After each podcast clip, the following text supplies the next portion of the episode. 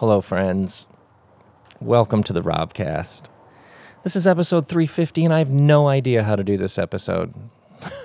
I just have no idea where to begin.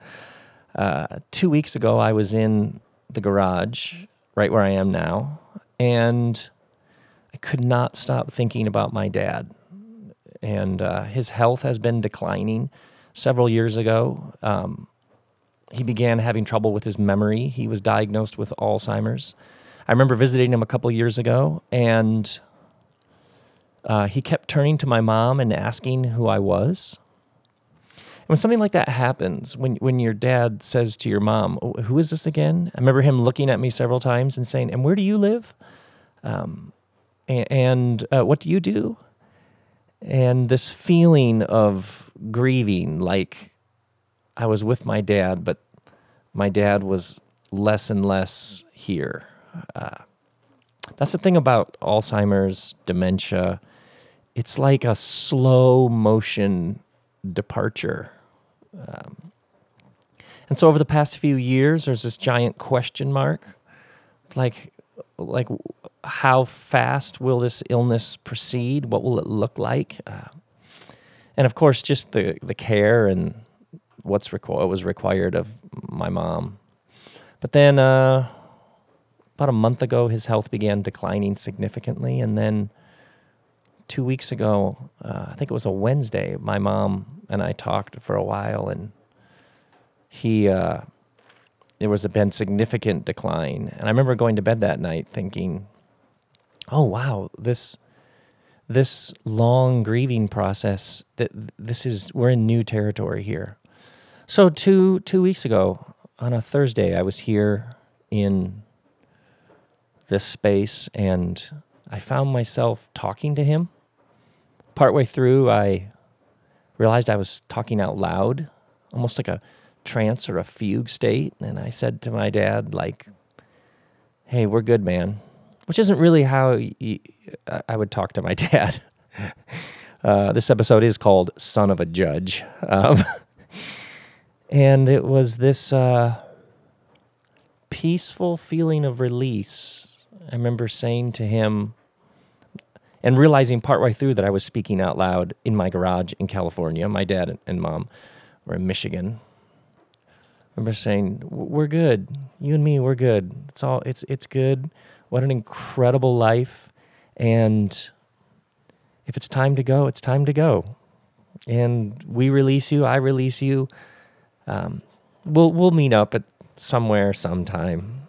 It was a, and then it was almost like snapping out, almost like a oh wait, it was a it was like a communion with his spirit, and then it ended. And so I remember sitting back down in the chair I'm sitting in right now, and as you do, you check your phone throughout the throughout the day. I checked my phone, and there was a text from my mom saying that my dad had just taken his last breath and died. So you can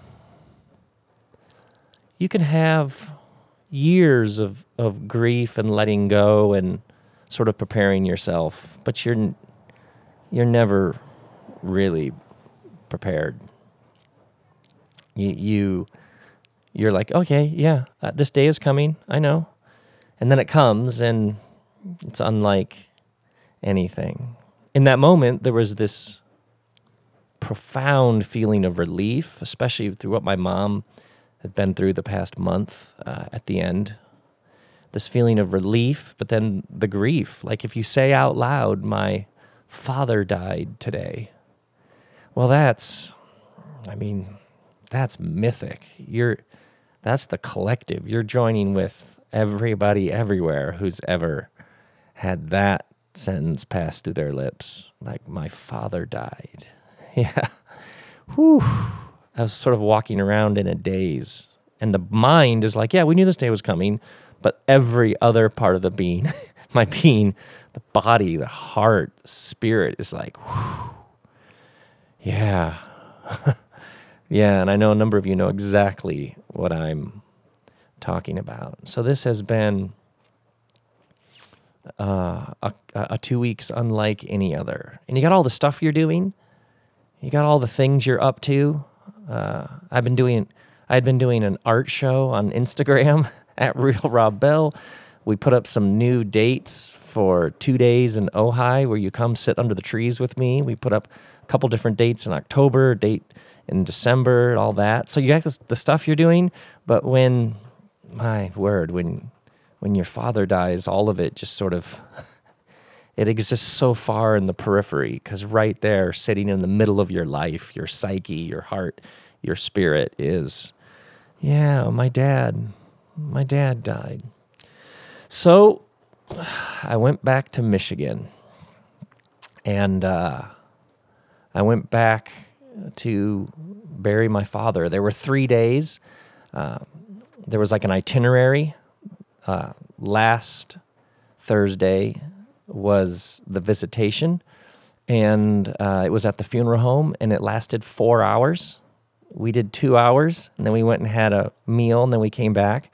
And the funeral director had said, you know, people will come early. And we're like, who comes early to a visitation? But before it ever started, people were lined up.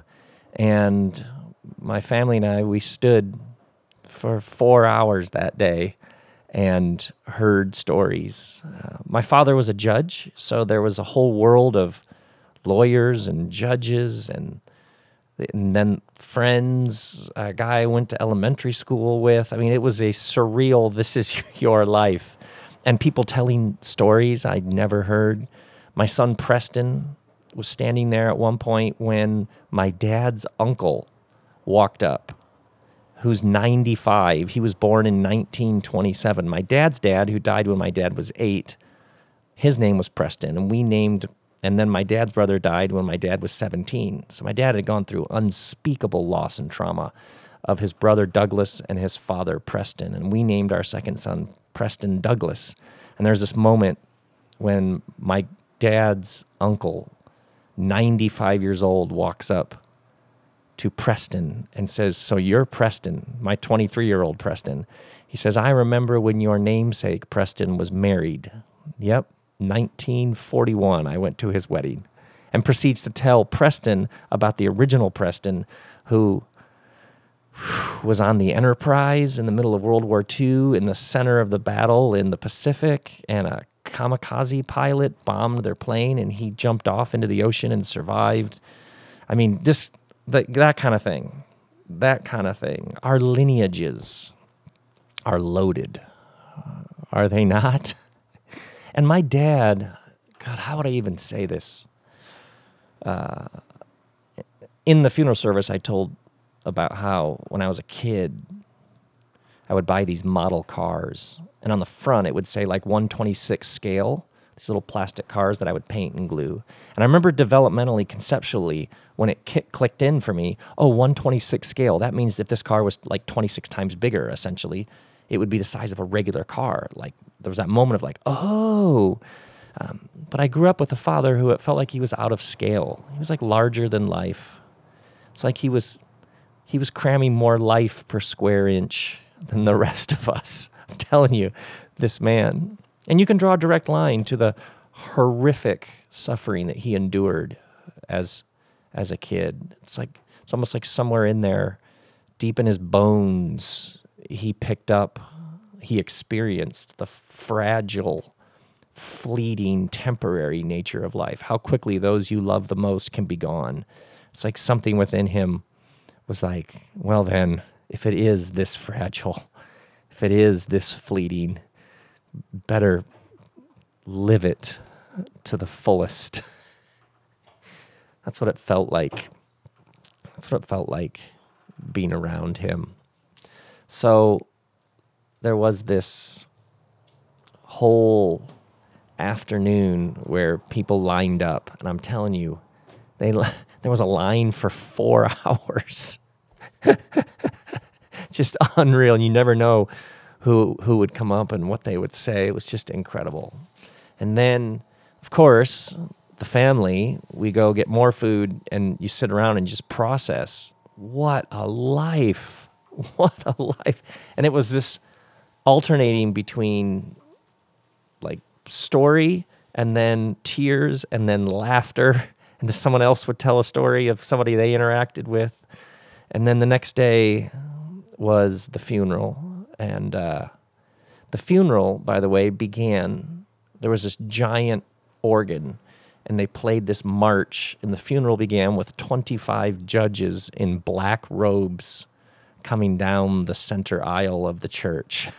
I mean, it was, yeah. And then uh, I kept telling Kristen, I don't, I don't want to Roman Roy it, because at the end I, I gave had a few minutes to give a eulogy, and we had just we've just finished with Succession. Is that the greatest TV show ever? But if you saw that show, you know what I'm talking about, where the one son at the funeral just he's like so strong he's like i'm fine i'm fine i've already pre-grieved and then at the funeral he's just a wreck and i because of the nature of my father's decline you're like yeah i've, I've been grieving him i've been grieving for years um, but but you say that you set yourself up for grief to to just wreck you so i learned this lesson enough and i Oh my God. So I got up to give my eulogy and totally just could, I mean, just so much emotion. Yeah, it like comes in waves.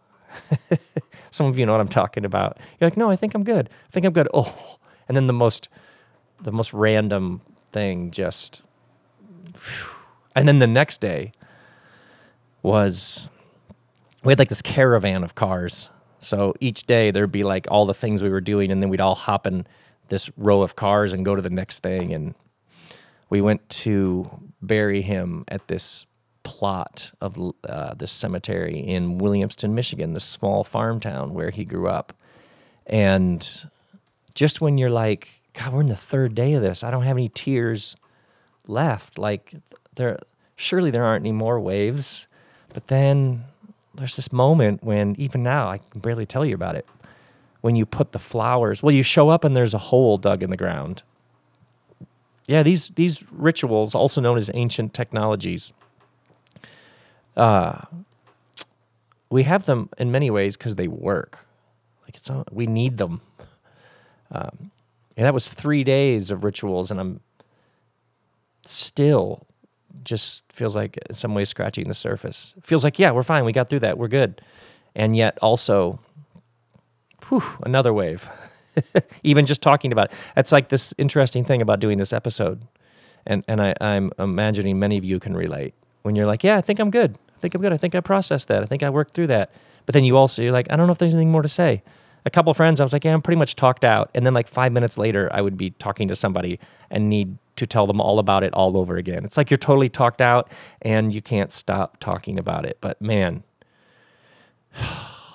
putting the flowers on the casket and then they lower it into the ground, did not see that coming. Just wrecked me again. Yeah. And then we go over and there's this section of my ancestors. There's Preston and Eileen Bell. There's Prest, there's Douglas Bell, my dad's brother. There's uh, and and Eileen Bell, that was my grandma. She and I had lunch every Friday for the last ten years of her life. Back in the '90s, back in the 1900s, when she was, I was so close to her. And then there's Don and Maxine, and there's like there's and you're like standing in among all these tombstones and then the spot where my dad's tombstone is going to go and then we learn that my dad didn't think his mom's tombstone was big enough, so he had it rebuilt so it would be the biggest one. so you just kept hearing these stories because my dad literally at one point this was at the the after the funeral there was a luncheon not a lunch people a luncheon uh, this man comes up to me i'd never seen him before and he says uh, you're the, the son i said yes one of the sons yes and he says i'm a I'm president of the Model A car club. Which my dad had this old car. He also had a tractor, by the way, in a subdivision. He kept he had a tractor. Um, yeah, yeah, yeah. My dad had bodyguards, by the way, and uh, we heard a story about his, and there were literally there was security at his funeral because he, as a judge, like he, one of his specialties was doing cartel trials, and the security guards told us we heard that uh, during one particularly dicey cartel trial, they had twenty four seven uh, security for my dad. So like when like uh, when I was in my 30s and we would have him over for lunch on Father's Day, sometimes there'd be like a black SUV in the driveway just because um, they were protecting him around the clock. But uh, there were some security guards who were assigned to him one weekend, and they were like, "Yeah, we he we went to a tractor auction." They're like, he's like a federal judge, but like he's really into old tractors. That was totally, oh God, he's just a giant, complicated, fantastic man who l- knew he cared. Oh my God, he helped more the people coming out of the woodwork to talk about how he cared about them and noticed them and helped them out. And this person, he helped him go to school, and this person, he helped him get that job. It was unbelievable. Well, okay, back to the Model A car club president. That guy says to me, uh, Yeah, I want to tell you a story about your dad. He says, uh, I had met your dad and I was going to do some work on his Model A car. So my dad gave me, he says, Your dad gave me the code to his garage. And I said to him, I just met you and you're giving me the security code to your garage?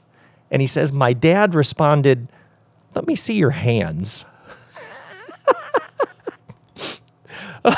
the man says, You barely know me. Why are you giving me the code to your garage? And my dad's response was, show me your hands. So the guy tells me, he's like, so I held up my hands and I showed your dad my hands. And my dad said to the man, see, those are working man's hands. That's why I gave you the code to my garage. oh, God, I'm telling you, my friends, it was like three days of those kinds of stories. Yeah. Yeah. Yeah. Our fathers inhabit, same with our mothers, but in a different way. Our fathers inhabit a particularly unique space in our heads and hearts. Yeah. Yeah. Whether whether your father was absent or present. There's a presence and absence. The absence of a father has an odd sort of presence to it. Other fathers are present, but they're absent at some level. Some fathers are really, really present. That has its own set of challenges. Yeah, our fathers, they they they can easily rent free space in our head and hearts. Yeah. So that's part of the whole thing is you you you set you set your father, mother as well, but you set your father free from everything your father couldn't be for you. And you also set yourself free from everything you couldn't be for your father. Yeah, that's how you, that's one of the ways that you make peace because lots of things sit side by side. Yeah, lots of things. But to have those days of laughing, crying, eating, going in our car caravan to the next thing to like celebrate this extraordinary life force. He was just a nuclear engine of generosity, and he had all this funny wisdom, and he had all this stuff. Had all these fr- weird phrases. Like if something was messy, like if he drove by a house and there was just you know car parts all over the front yard and the lawn wasn't mowed, he'd be like, "Oh, oh, look at that." Spread out like a dog's breakfast. that was like if something was messy, be like, I spread out like a dog's breakfast. We'd always be like, Dad, what what dogs have you been around that spread out their breakfast? Oh my god. Yeah, what a life. What a life. So yeah. So, like I said, feel like I've worked through it feel like I'm good. feel like I've said everything there is to say. feel like we've processed it. And also, talking to you now, still processing it, still working it through, still got a little tear. Still, I said goodbye, and I'm still saying goodbye. I grieved, and I'm still grieving. I'm letting go, And I already let go. It all, it's waves of relief, especially at the end when it got really difficult for him. Like relief that that's over and grief because my dad died two weeks ago. But we're good. Like I told him, standing in my garage in Ojai, he's, we find out now, literally a couple hours, a couple moments, a couple minutes from breathing his last. And I'm telling him, we're good, man. We're good. We're good. Yeah. Yeah, these rituals, these ancient technologies, they can appear to be ancient and primitive and outdated. And then you go through them and you're like, I needed that. And I needed that. And I needed that. And when they showed up, was it Friday night with giant boxes of Chipotle and the whole family had tacos?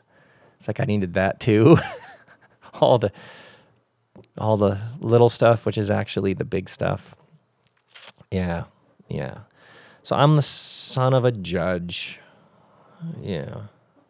My dad, I, I talked in the eulogy about my dad at the strangest times. He would quote these verses. One of the ones he loved to quote was There's a time for everything under the sun. That's some old school, Old Testament King Solomon. There's a time for everything under the sun. And at his service, I ended the eulogy uh, before my brother spoke, and then my sister, I ended by saying, My father's time under the sun has come to an end. And what a time it was! What a time it was! What a time it was. This is episode 350 of the Robcast, and it's called Son of a Judge.